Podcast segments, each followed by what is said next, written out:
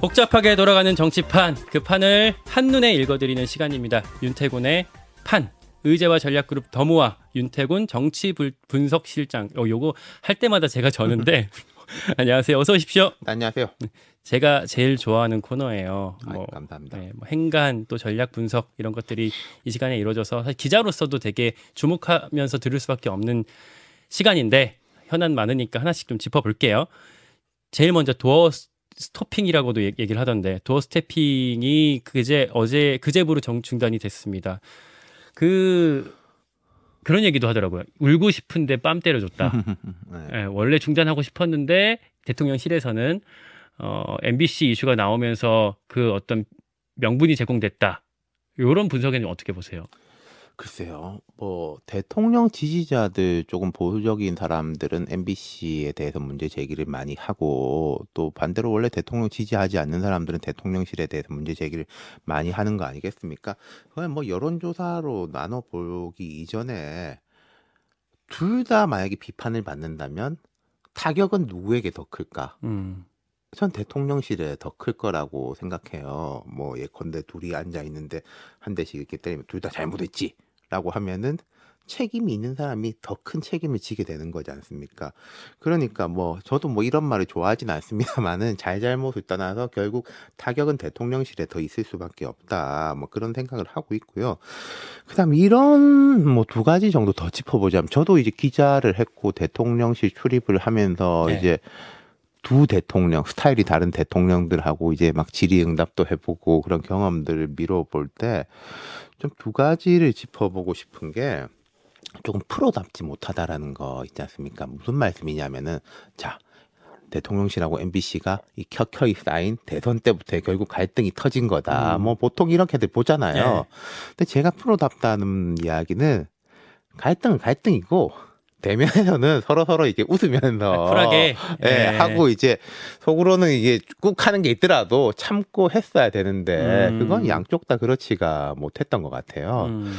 세 번째로는 음, 지금 이 이야기가 잘 안 나오고 있는데 어떤 관행의 축적이 안 돼 있다라는 관행의 그렇죠. 축적. 예를 들어서 음. 우리가 어떤 뭐 흔히 말하는 프로토콜이라든지 이런 것들은 다 법하고 규정하고 정해져 있는 이상의 것들이 많지 않습니까? 그쵸. 네. 뭐 무슨 대통령 만나는데 뭐 신발을 뭐 신고 오냐 뭐 이런 거 법에 있는 건 아니잖아요. 네, 근데 네. 관행적으로 문화로 축적이 돼 있는 건데 제가 이 준비가 안 돼 있다는 게 무슨 말씀이냐면은 과거의 대통령하고 기자들의 관계는 과거 청와대 출입 기자들은 어 좀 자조적인 표현이 있었어요. 청와대 출입이 아니라 춘추관 출입이다. 청와대 안 경내에는 못 들어가니까 음, 딱 잘려 있어요. 그렇죠. 예. 대통령 얼굴을요 뭐 행사 때 이렇게 그렇죠. 예. 보거나 그 돌아가면서 풀 기자로 해서 들어갈 때도 거기 뭐 대통령하고도 먼 발치에 떨어져 가지고 아. 이게 있고 대통령 이제 기자회견 대통령들마다 조금 다릅니다만은 작은 대통령 같은 경우에는 뭐 연례 행사였잖아요. 음. 1년에 한 번이니까 음. 의관 정제 말하자면 하, 하고 예. 가는 거죠. 예. 근데 이게 도 스태핑이 되면서 그러면은 대통령 제가 어디 기사에서 보니까 예순 한 번. 네, 맞아요. 윤 대통령 예순 한 번 했다 그러더라고. 6개월간 예순 한 번이면 주말 빼고 뭐 이렇게 하면은 거의 2, 3일에 한 번인 셈인 건데.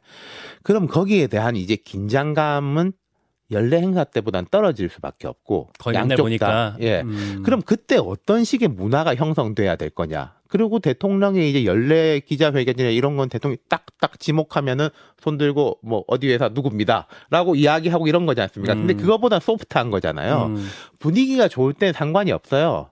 근데 이번 일이 아니더라도 언론하고 권력은 항상 긴장 관계이기 때문에 뭔가 제 생각에는 이번 일이 아니라도 언젠가 뭔가 긴장 올라올 수밖에 없거든요. 터질 게 터졌다. 예, 그럼 그때 네. 어떤 식으로 할 건지에 대한 게 기자들도 그렇고 대통령실도 그렇고 명확한 좀 준비가 없었다. 음. 아니 뭐 그때 가서 보지 이런 식으로 됐다가 이제 터진 것 같아요. 도어 스태핑이 일단은 중단이 된 거고 그 이후에 그러면 대통령실의 공보가 어떻게 이루어지게 될까요? 제가 아까 말씀드린 게 같은 비판을 받아도 충격은 대통령실이 더 클 수밖에 없다. 타격은 말씀드렸는데 음. 이것도 그렇습니다. 음. 자, 중단을 한 주체는 대통령실이잖아요. 네. 그럼 재개를 할 주체도 대통령실인 거잖아요. 예. 뭐 영원히 안 할 건지, 뭐 뭘 바꿔서 할 건지, 아니면은 뭐 없었던 것처럼 그- 그대로 할 건지 물론 기자단하고 협의를 거치겠지만 그 부담이 결국 대통령실에 돌아온 거다. 무슨 말씀이냐면은 음, 정치적으로 약간 어떤 뭐 지른다 이런 걸 할 때가 있죠. 야당 같으면 장외 투쟁을 한다. 뭐 혹은 어떤 정치인이 단식을 한다. 또 여당에서 뭘 한다라고 할 때 그때 제일 크게 고려하는 것은 이걸 어떻게 중단할 거냐라는 생각을 하고 들어가는 거예요. 그쵸. 장외 예. 투쟁을 할 때는 요러 요런 게 되면은 들어와야 되겠다. 음. 이걸 안 받아주 주면은 그때는 뭐라고 하면서 들어와야 되겠다. 음. 단식을 할 때도 어떤 모멘텀에서 중단할 거다라는 계획을 세우고 해야 되는데 그렇다면 지금 대통령실이 그에 대한 계획이 있느냐? 그건 뭐 음. 제가 잘 모르겠습니다. 음. 또 그게 계획이 있다 하더라도 밝히면은 그거는 이제 전략적 목표를 네. 못 거두는 거니까요. 지금 흘러가는 걸 보면은 일단은 공을 뭐 기자실에다가 던진 거지 않습니까? 음. 뭐 조치를 뭐 해달라. 근데 이거는 애초에 할 수가 없어요. 그러니까 어, 우리가 어떤 조치들을 검토하고 있는데 기자단에서 어, 의견을 취합해서 우리한테 어, 기자단의 의견을 전달해 달라라고 했죠. 그렇죠. 예. 기자단이 자율적인 규제를 하고 뭐 이제 처벌 조항도 있고 한데 그 처벌 조항이라는 것은 뭐 법을 어긴다든지 약속 대부분의 경우가 이제 엠바고에 엠바고 대한 때. 것이거나 이런 것인데 사- 같이 있는 동료 기자가 예를 들어서 기자 기사를 못 쓴다. 기사가 나쁘다. 평소에 품행이 방정치 못하다. 음.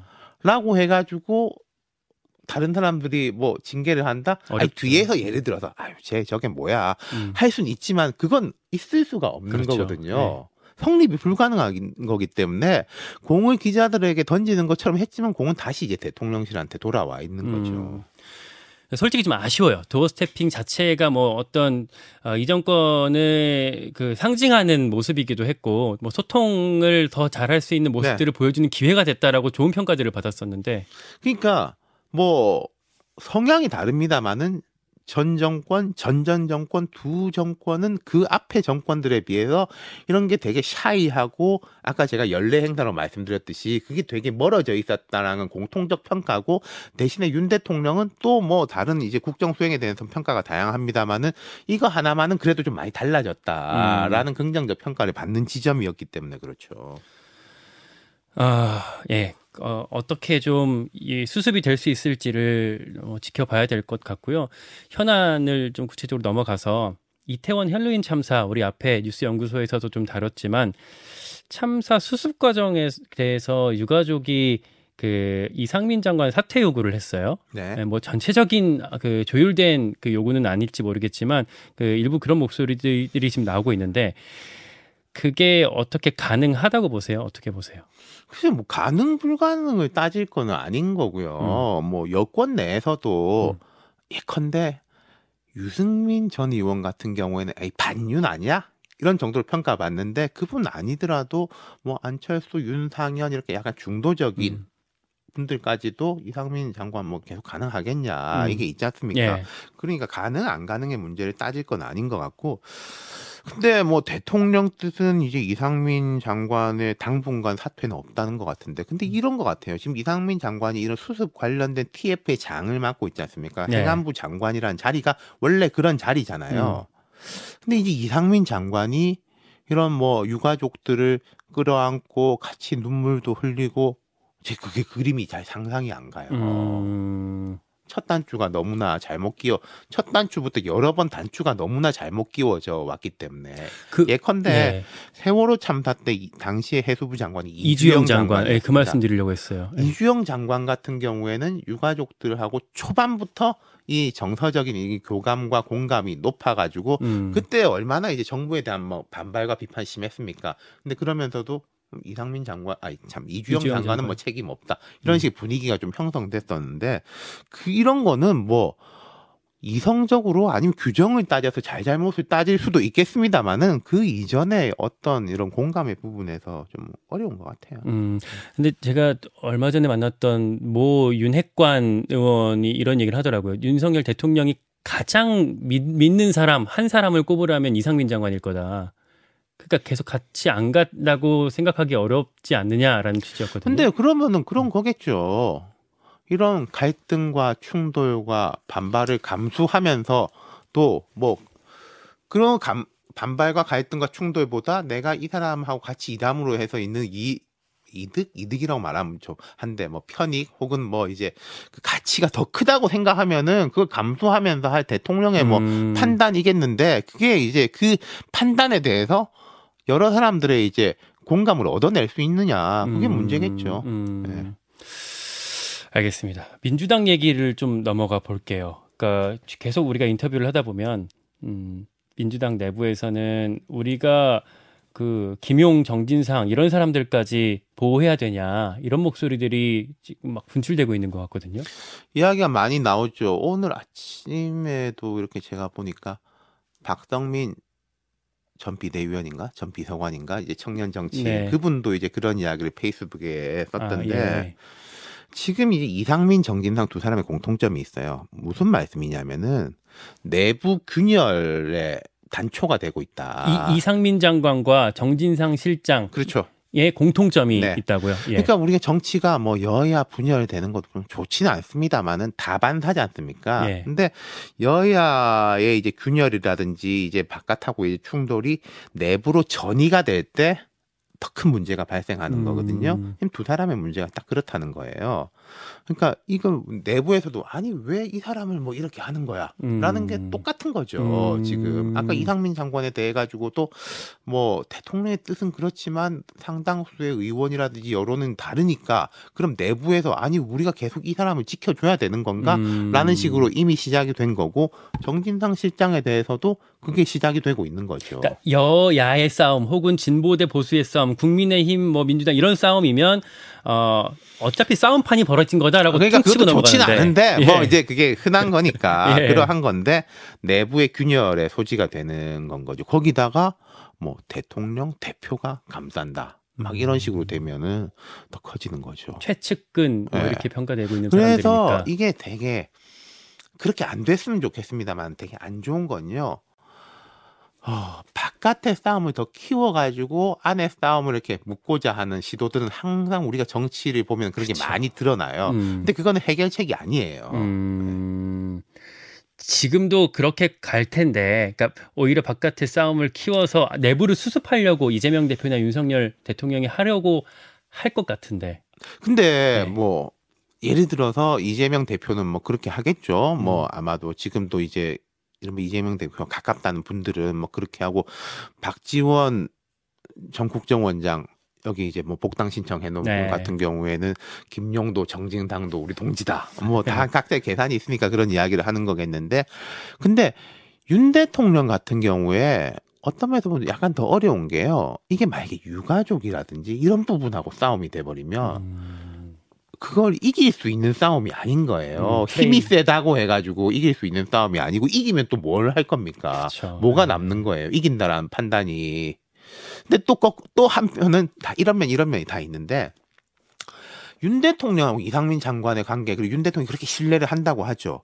근데 그거보다 이재명 대표하고 정진상 실장의 관계는 이른바 잘라내기가 더 힘들 거다. 과거 음. 박근혜 대통령 시절에 이른바 3인방을 두고 누가 그런 말을 했어요. 야, 수족을 잘라야지. 피부라서 수족도 아니야. 수족은 자를 수 있죠. 피부를 벗겨낼 수 있죠. 그쵸. 예. 근데 제가 볼 때 이재명, 정진상 두 사람의 관계는 음, 거의 그 수준 아닌가. 음. 윤석열, 이상민의 관계보다 더.